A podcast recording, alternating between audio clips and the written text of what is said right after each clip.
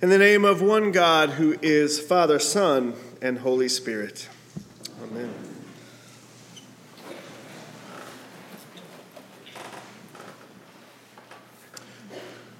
I am Father Trent, your preacher. And as if any of you walked through or performed in the live nativity, that's a little bit of humor for you. But what a last two nights we have had on the campus with the live nativity. And as we transition into today, the fourth and final Sunday of Advent, as we prepare for the next two days in Christmas Eve, which is coming. Um, I thought I would start out with a little bit of a confession for you about myself that I am not so proud about, but I am one of those that is directionally challenged, and it is very easy for me to get lost in a sleeping bag. I yes, my my wife in our family is the one who got. She knows she she one place and she's able to go. But I have been thankful throughout my life that the invention of road signs and then later on GPS were there to help me to show me what was coming down the road. As I remembered this as a 23 year old youth pastor moving from Pittsburgh, where I was in seminary with Joe, and then went out to Wyoming and didn't know that part of the world that well yet. Of course, summer came, and I had not been there long, and another leader and I, with 13 kids and a 15 passenger van, we were supposed to go to a camp down in the Denver area of Colorado. And so everything was good. I had that GPS wasn't, I didn't have one at least at that time. I couldn't afford one, but I had the map, and I thought, okay, we're good. I memorized it. So three hours going south to get to Interstate 80. And that's the pivotal part. You need to go east to head to Denver in Colorado. But a storm, a big Wyoming windstorm had come through and knocked the this way east, this way west sign down. And I thought I had it. I was like, by the sun, I think I know where I'm going. And lo and behold, I started going west towards Utah. And we got about an hour away until we saw a sign, and I didn't see that sign. One of our high school kids, 15 years old, saw the sign Salt Lake City, five miles away. and he says, Wait a minute. Aren't we supposed to be going to Denver? And the horror on all of our faces that if we would have kept to the travel plans, we would have gotten a great dinner, good night's sleep, and then wake up at five in the morning to do the last leg of the trip. But we got there very late. We ate hot dogs from a convenience store for dinner, and we were just exhausted in the morning when we woke up for the rest of the trip. Hence my really bad directions. But I am thankful for road signs that actually point down the line to see what is coming next. Well, you have been with us over the past few Sundays of uh, what we've been focusing on on Sunday mornings in our sermon is Isaiah. The lectionary readings from the great prophet Isaiah, and today we do the same.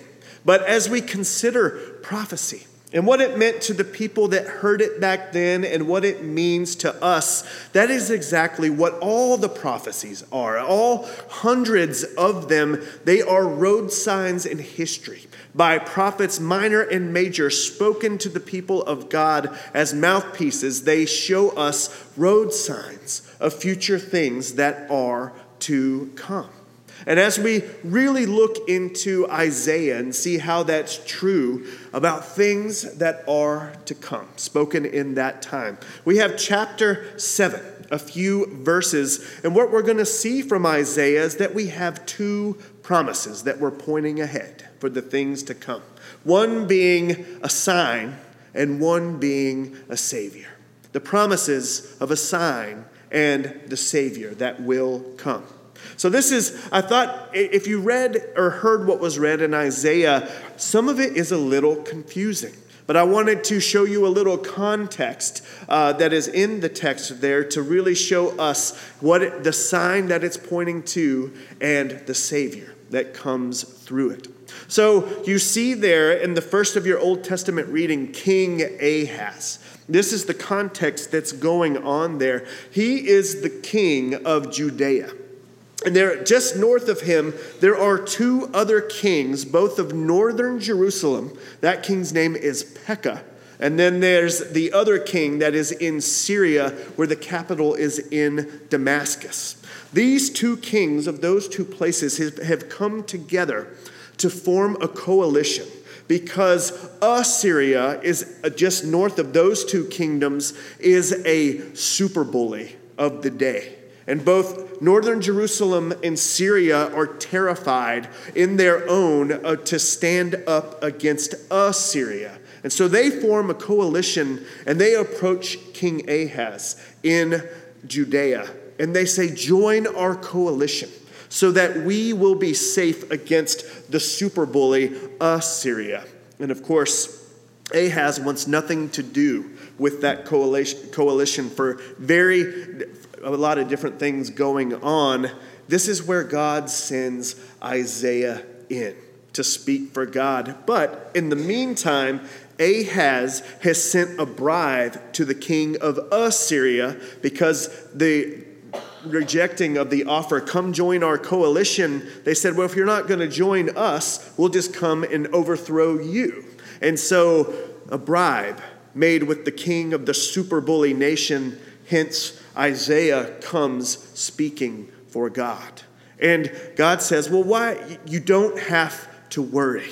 For those two that you fear, any of those nations you fear, will be dealt with by God. And we see Ahaz say, Well, I'm not going to put the Lord to the test. A little translation work there, and what that means is I am not going to fully trust God. As we see with this bribe, I can do it in my own power in a back way when I make that bribe to the king of Assyria. Not fully trusting God. And then we see Isaiah saying, Well, why don't you ask God for a sign? And even though Ahaz isn't patient and waiting for a sign, we hear this sign that will come will be a sign not just for him, but for all of the house of David and for all of the region. The sign coming will be a sign for the entire world. And the different in the word, the Hebrew word for sign, there are several di- different translations and ways that you can uh, define that word sign. One of them is by a sign in the sky or a signal. Much like if you're a fan of Batman, whenever you need someone to come, you put the light in the sky with the Batman signal. That's one way. There is token, and there is something miraculous or a miracle. So, the sign we are talking about that is promised to us in this prophecy in Isaiah is a sign that will come in a miraculous token that will come in the form of a virgin woman having a child that will be the Savior of the world. This child coming by the virgin birth is the sign that was spoken 700 years before we arrive in our gospel in Matthew today. And you heard Joe read that Matthew realized, as one of those road signs of prophecy 700 years later, that seeing the birth of Christ and experiencing that story, that's what Isaiah was talking about 700 years before. That is the spiritual road sign that shows that the Savior has come into the world. And by that Savior, his name will be Jesus and he being nailed to the cross, being born, and from lines that are spoken in our live nativity, from him being born, he will live an extraordinary life and he will die an extraordinary death to pay for our sins, the sins of the entire world. This is the sign that this Christ child would be born and that he would be born in the womb of a woman miraculously. Being born in Mary's womb made him fully human. And yet, by the Holy Spirit being present and falling upon him, he was fully God. 100% man, 100% God coming together. And because he was born in the womb of Mary, he is the perfect representative for us all, knowing and walking in the day to day of the human experience. And the Holy Spirit falling upon him, prophecy being answered, shows him as his divinity. As we consider him hanging on the cross, from the life he lived to the death that he died and rose again, the great imagery of his hands being up on the cross, one reaching up to God and holding tight to God, the other reaching to, the, to, to humanity and linking them together with the weight of sin and death upon him, but it could not hold it. it, it he couldn't hold it. He took it to hell with him, left it there so that we would not have to experience it. Fully divine and fully human. The sign pointed to the Savior that came for us all. That's what Isaiah promises to us. In these last days, the last couple days of Advent, may you fully know those outstretched hands upon the cross. That because of that, we have full fellowship, full communion, and full relationship with our Lord and Savior, Jesus Christ. That is our very mission as Church, Church of our Savior, that we exist to meet people wherever they are on their spiritual journey to live into a personal and intimate relationship with Jesus Christ. How do we do that? Because of the child that was born in the manger, that grows, dies on the cross, and rises again. As you think, as you are your final days of preparedness and the arrival of the full joy of the Christmas, Christmas season comes upon us all on Christmas Eve and Christmas Day, may you know more and more the road sign that pointed to the cross and that we look and wait till his second coming and those promises that are made for us all.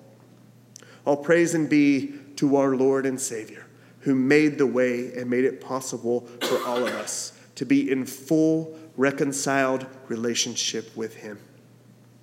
Amen.